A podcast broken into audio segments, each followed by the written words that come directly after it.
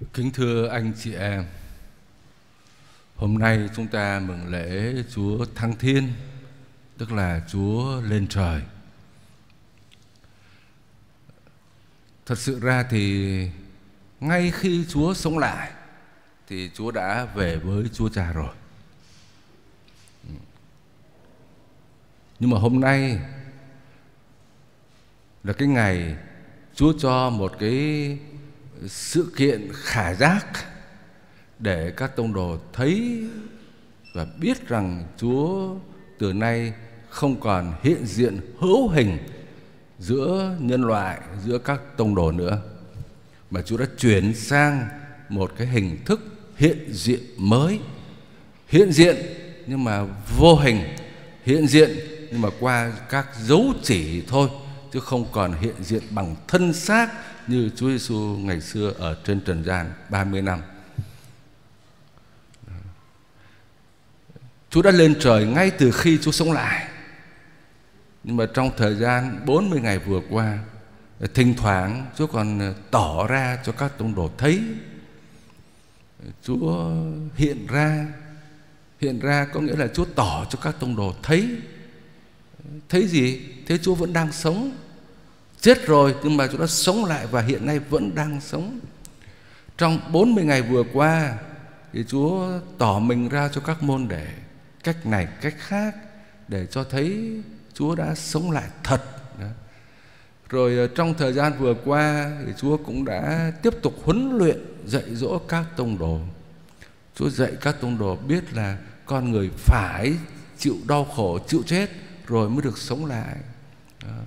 Rồi ờ, Chúa cũng đã trao cái quyền ờ, ờ, mục tử cho Thánh Phêrô. Con đã chăn dắt chiên con, chiên mẹ của thầy, vân vân. Chúa tiếp tục kiện toàn cái mặc khải của Chúa trong 40 ngày vừa qua. Và hôm nay Chúa lên trời, Chúa dẫn các môn đệ lên trên núi cao, rồi Chúa tỏ ra cho các tông đồ thấy, rồi thì một đám mây che phủ và từ hôm nay các tông đồ không còn thấy Chúa như đã thấy trước kia nữa. Và trước khi lên trời thì Chúa đã trao cho các tông đồ một cái sứ mạng, một cái lệnh truyền như chúng ta vừa nghe trong bài tin mừng đó. Anh em hãy đi và làm cho muôn dân trở thành môn đệ của Thầy hay là trong tin mừng Marco thì nói rất là rõ, anh em hãy đi rao giảng tin mừng cho mọi tạo vật. Trước khi lên trời, Chúa đã quy tụ các tông đồ lại. Và trong bài đọc thứ nhất chúng ta thấy đó, Chúa dặn các tông đồ hãy ở lại để chuẩn bị để đón Chúa Thánh Thần. Để làm gì? Để anh em sẽ là chứng nhân của thầy. Khởi từ Jerusalem, trong toàn cõi Judea cho tới Samaria và cho tới tận cùng trái đất. Và từ hôm nay bắt đầu thời kỳ mới và chúng ta chuẩn bị tuần tới chúng ta sẽ cử hành lễ Chúa Thánh Thần và khi Chúa Thánh Thần đến trên giáo hội thì đó là lúc Chúa kết thúc việc thành lập giáo hội và Chúa giới thiệu giáo hội cho muôn dân. Thưa anh chị em, lễ thăng thiên hôm nay như vậy thì là chấm dứt một thời kỳ. Đó là thời kỳ Chúa hiện diện bằng xương thịt giữa các tông đồ và mở ra một thời kỳ mới. Đó là thời đại của giáo hội, thời đại giáo hội đi thi hành sứ vụ phúc âm, rao giảng phúc âm, rồi thi hành sứ vụ loan báo tin mừng. Cái nhiệm vụ này Chúa trao cho tất cả mỗi người chúng ta. Mỗi người theo ơn gọi của mình mỗi người theo cái bậc sống của mình. Chúng tôi là giáo mục, linh mục, chúng tôi thi hành sứ vụ theo cách của chúng tôi. Và anh chị em là tu sĩ, là giáo dân sống giữa đời, chúng ta thi hành cái sứ vụ mà Chúa trao phó cho chúng ta theo cách của anh chị em. Và trong muôn vàn hình thức của công cuộc phúc âm hóa, thì anh chị em trong đại gia đình, mục vụ truyền thông thi hành sứ vụ của mình theo một cách hết sức đặc thù của mình. Là loan báo tin mừng bằng những phương tiện kỹ thuật công nghệ và bằng nghệ thuật bằng chữ viết bằng hình ảnh vân vân theo cách riêng của chúng ta. Cho nên khi anh chị em tham gia vào trong cái, cái hoạt động mục vụ truyền thông này thì đó không phải chỉ là vấn đề sở thích cũng không phải chỉ là bổn phận cha xứ giao cho hay là địa phận trao cho, mà anh chị em thấy mình đang có một cái sứ mạng, một cái ơn gọi để thực hiện, để cụ thể hóa cái lệnh truyền của Chúa, đó là sứ mạng phúc âm hòa. Loan báo tin mừng cho anh chị em. Tôi muốn dừng lại để chia sẻ với anh chị em một một ý tưởng trong cái sứ điệp mà Đức Thánh Cha Francisco gửi tới anh chị em trong ngày cử hành ngày thế giới truyền thông năm nay. Ngài cho thấy cái công cuộc loan báo tin mừng giống như một cái một cái hoạt động kể chuyện. Bởi vì thực sự ra lịch sử cứu độ là gì? Lịch sử cứu độ là một câu chuyện, một chuyện tình giữa Thiên Chúa và nhân loại. Và cái chuyện tình đó được viết lại trong Kinh Thánh. Cho nên Kinh Thánh tự nó cũng là một chuyện tình. Và đặc biệt thưa anh chị em, cuộc đời của Chúa Giêsu là một câu chuyện. Khi chúng ta loan báo tin mừng thì đó là chúng ta kể chuyện Chúa Giêsu cho anh chị em chúng ta. Việc hoạt động dạy giáo lý chẳng hạn như vậy theo các giáo mục trong Liên Hội đồng giáo mục châu Á cũng nói là việc dạy giáo lý phải thực hiện theo kiểu kể chuyện để cho nó hấp dẫn, để cho nó lôi kéo người khác. Kể chuyện Chúa Giêsu cho anh chị em chúng ta. Và Đức Thánh Cha nói thế này này. Ngài dùng cái từ gọi là, là cuộc đời của Chúa Giêsu dệt nên cuộc đời của chúng ta. Khi chúng ta kể chuyện Chúa Giêsu thì chuyện Giêsu sẽ dệt nên cuộc đời của chúng ta. Chúng ta thấy ví dụ ờ, chúng ta nhìn vào một cái bức thảm, bức tranh vải, từng sợi chỉ nhỏ thôi, với những màu sắc khác nhau, nó đan xen lại, nó dệt nên thành một cái tấm thảm lớn. Thì cuộc đời của Chúa Giêsu cũng thế, nhiều sự kiện kết lại thành một cái tấm thảm. Rồi hình ảnh của Chúa Giêsu cũng được kết lại và dệt nên cuộc đời của chúng ta từng sợi chỉ được thêu dệt với những màu sắc riêng để làm nên cuộc đời của chúng ta cuộc đời của chúng ta tin vào Chúa Giêsu thì tức là chúng ta đã được dệt nên bằng câu chuyện của Chúa Giêsu.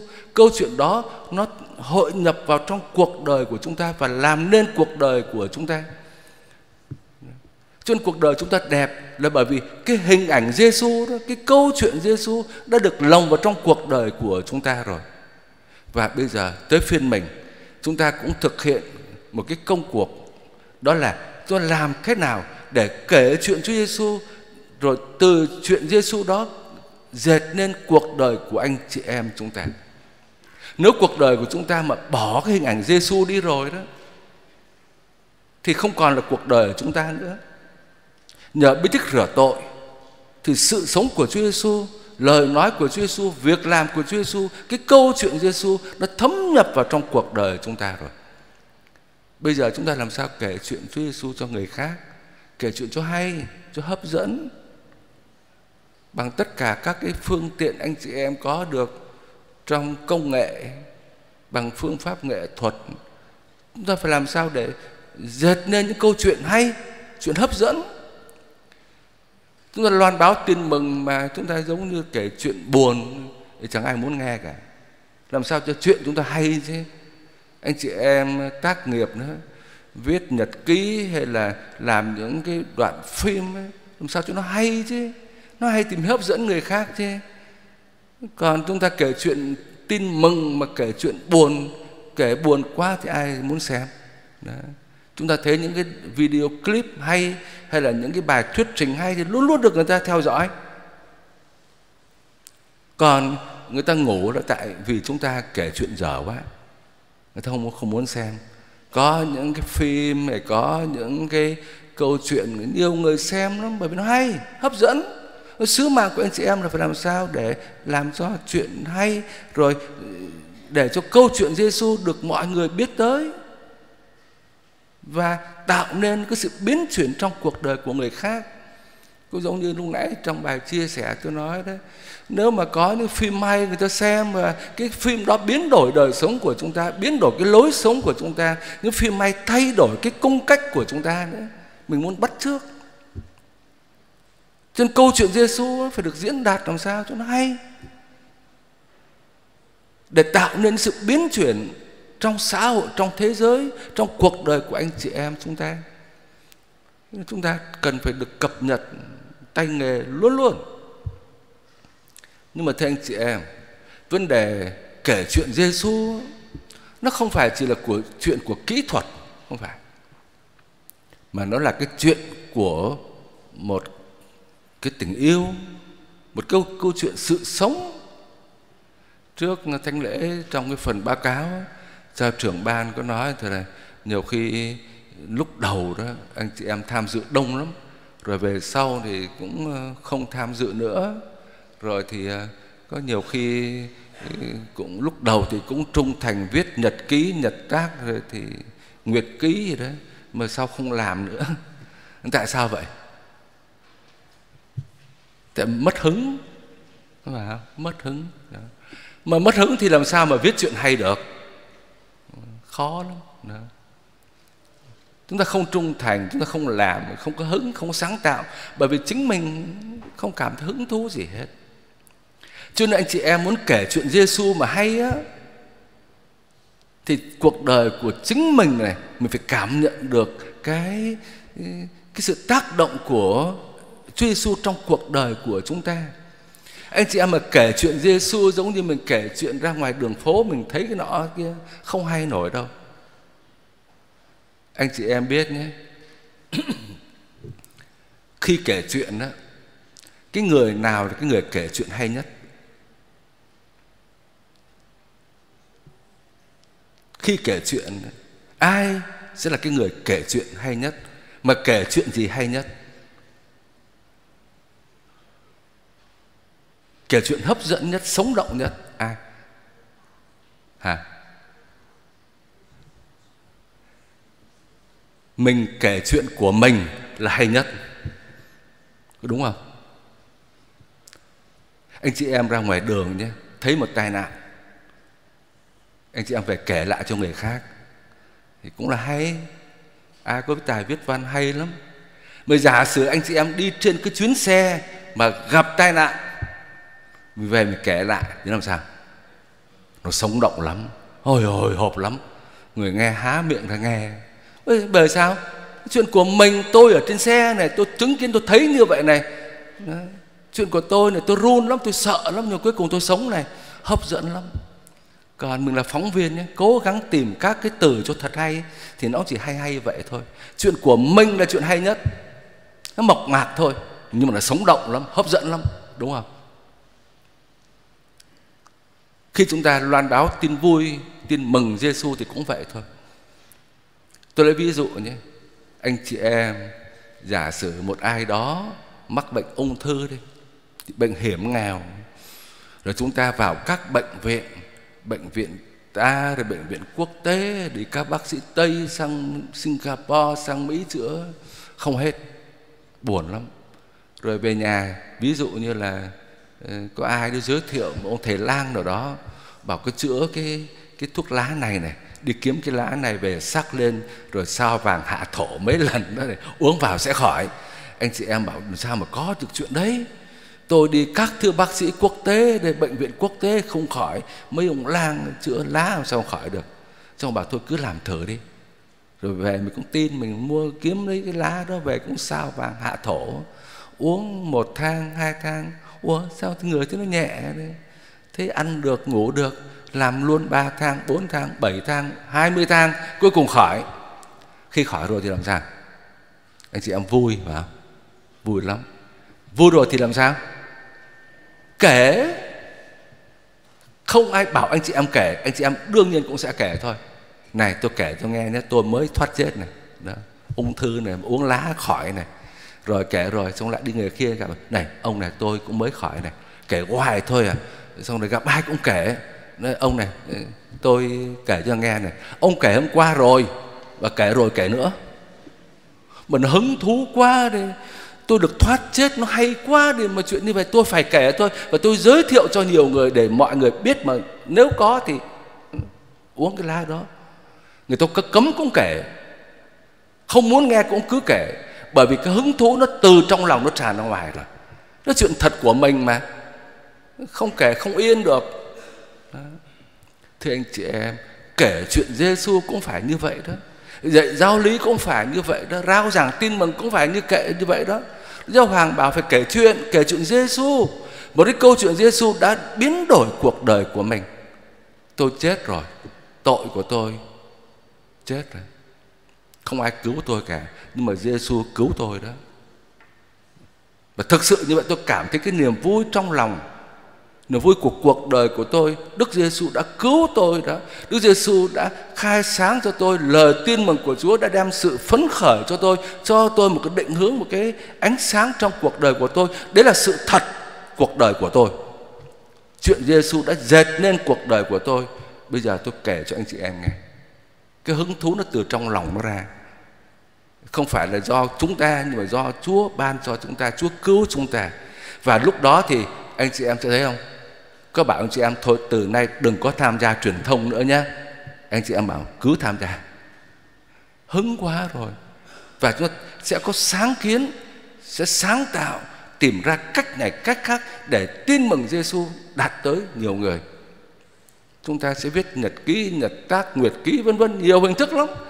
Sáng kiến sẽ nhiều lắm, bởi vì hứng thú nó đầy trong lòng chúng ta. Vậy thưa anh chị em, ngày lễ Chúa Thăng Thiên là ngày để cho toàn thể giáo hội và cách thương anh chị em ý thức về cái sứ mạng của chúng ta. Sứ mạng phúc âm hóa, sứ mạng loan báo tin mừng bằng cách đặc thù của anh chị em. Mà để làm công việc này chúng ta cần phải có cái kinh nghiệm gặp gỡ Chúa tức là nói cách khác, đời sống nội tâm của anh chị em, đời sống mến Chúa của mỗi người chúng ta, khi chúng ta có đầy Chúa trong lòng rồi, thì tự nhiên chúng ta sẽ có hứng khởi để truyền đạt cái sức sống đó cho anh chị em chúng ta. Chúa Giêsu bảo anh em hãy chờ đợi Chúa Thánh Thần. Cho nên chúng ta hãy cầu nguyện xin Chúa Thánh Thần đến trong chúng ta và giúp cho chúng ta cảm nghiệm được cái sức sống của Chúa Giêsu trong cuộc đời chúng ta. Cảm nghiệm được cái sức tác động của câu chuyện Giêsu trong cuộc đời của chúng ta, để từ cái niềm hứng khởi này chúng ta có thể chu toàn cái sứ vụ loan báo tin mừng mà Chúa trao phó cho anh chị em.